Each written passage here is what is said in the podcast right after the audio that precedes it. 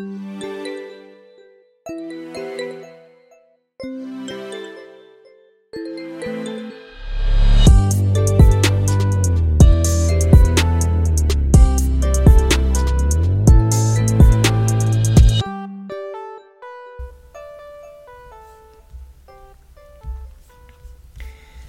alle sammen. Velkommen tilbage. Mit navn det er Melissa, og det her det er min podcast Mel i hovedet. Jeg har en spændende monolog med til jer i dag, som jeg har glædet mig til at dele med jer. Og jeg kalder den Jeg skralder alle lag af mig selv. Da jeg var barn, gjorde jeg alle de ting, jeg følte var rigtige for mig selv. Jeg gik i præcis det tøj, jeg ville. Jeg var overdrevet kreativ, lavede små tegnefilm på min lille Sony-telefon, tegnede tegneserier, jeg hørte musik og lavede optrædener til, som jeg efterfølgende viste til mine forældre. Jeg skrev sange og små historier. Jeg sendte dem endda ind til MGP. Jeg lavede danse med mine veninder. Jeg elskede farver. Alt skulle have en farve.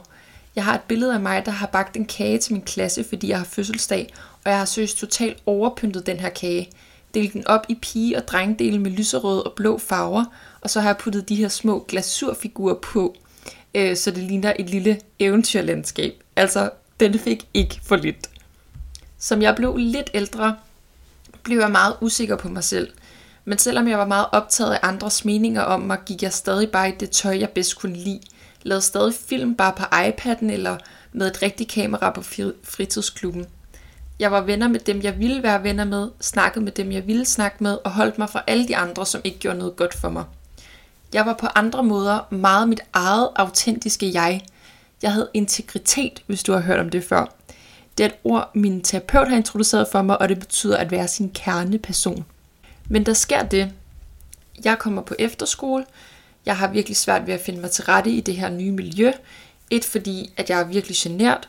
To, fordi jeg højst sandsynligt lider af social angst og har utrolig lavt selvværd. Men jeg tror også, at det var svært for mig, fordi det hele gik meget hurtigt.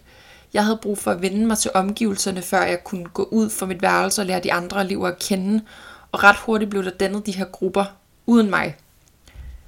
Jeg stod der med følelsen af, at jeg ikke havde nogen venner, og alle andre havde bare fundet deres venner. Jeg kunne se, at jeg stilmæssigt nok ikke passede ind i nogle af grupperne, og måske også personlighedsmæssigt, men uden at vide det selvfølgelig. Og jeg følte mig også meget anderledes, fordi jeg var en af de eneste, der var fra København. Det hele foregik på en måde, jeg slet ikke var vant til. Og så sker der det, som jeg tror, der vil ske for rigtig mange andre, når man opdager, at man ikke passer ind et sted, man har placeret sig selv. Man går i en form for overlevelsesmode, som min terapeut har forklaret mig. Man forsøger at lave om på sig selv for at kunne passe ind. Jeg ændrede min tøjstil, jeg ændrede min musiksmag. Jeg forsøgte at være ligesom de andre, fordi jeg så gerne ville have, at de kunne lide mig da skoleåret var omme, og jeg starter på gymnasiet, tager jeg ligesom den her nye version af mig selv med. Men i morgen, da jeg står med øh, alt mit tøj på, kigger mig selv i spejlet, tænker jeg, hvad er det dog, du har på? Det var overhovedet ikke min stil, jeg gik rundt med. Det var nogle andres. Men nu havde jeg ligesom fået venner, der passede til den her vibe, så kunne jeg godt bare skifte mit tøj ud. Hvad så, hvis jeg mistede mine nye gymnasieveninder? Lige siden, lige siden den tid har jeg oplevet rigtig mange åbenbaringer, hvor jeg lige pludselig indser, at den ene eller den anden side af mig i virkeligheden ikke handler om, hvem jeg er, men hvad jeg tror, andre godt kunne tænke sig, at jeg var. Forstår I, hvad jeg mener? Jeg bliver ligesom ved med at skralde af af mig selv, som jeg indser ikke er noget, jeg kan stå indenfor, eller noget, jeg i virkeligheden kunne tænke mig at være, fordi sådan er jeg ikke. Jeg tror på, at vi er helt perfekte, når vi bliver født. Børn er virkelig så perfekte. De lytter til sig selv, de beder om hjælp, de er stolte af sig selv, de viser sig selv frem, de er ikke bange for noget, de lytter til deres intuition, de er ærlige, kærlige og hjælpsomme. Og så er det som om, at der sker det, at vi gang på gang, på gang, på gang, på gang, bliver bedt om at tige stille, ikke tro, vi er noget, tænke mere logisk end at følge os frem med mavefornemmelsen. Vi bliver bedt om at tænke på andre menneskers følelser, nogle gange før vores egne, af samfundet får vi at vide, at det er bedre at læse en bog, end at male et billede eller spille skuespil. Hvis vi er anderledes, risikerer vi at blive drillet.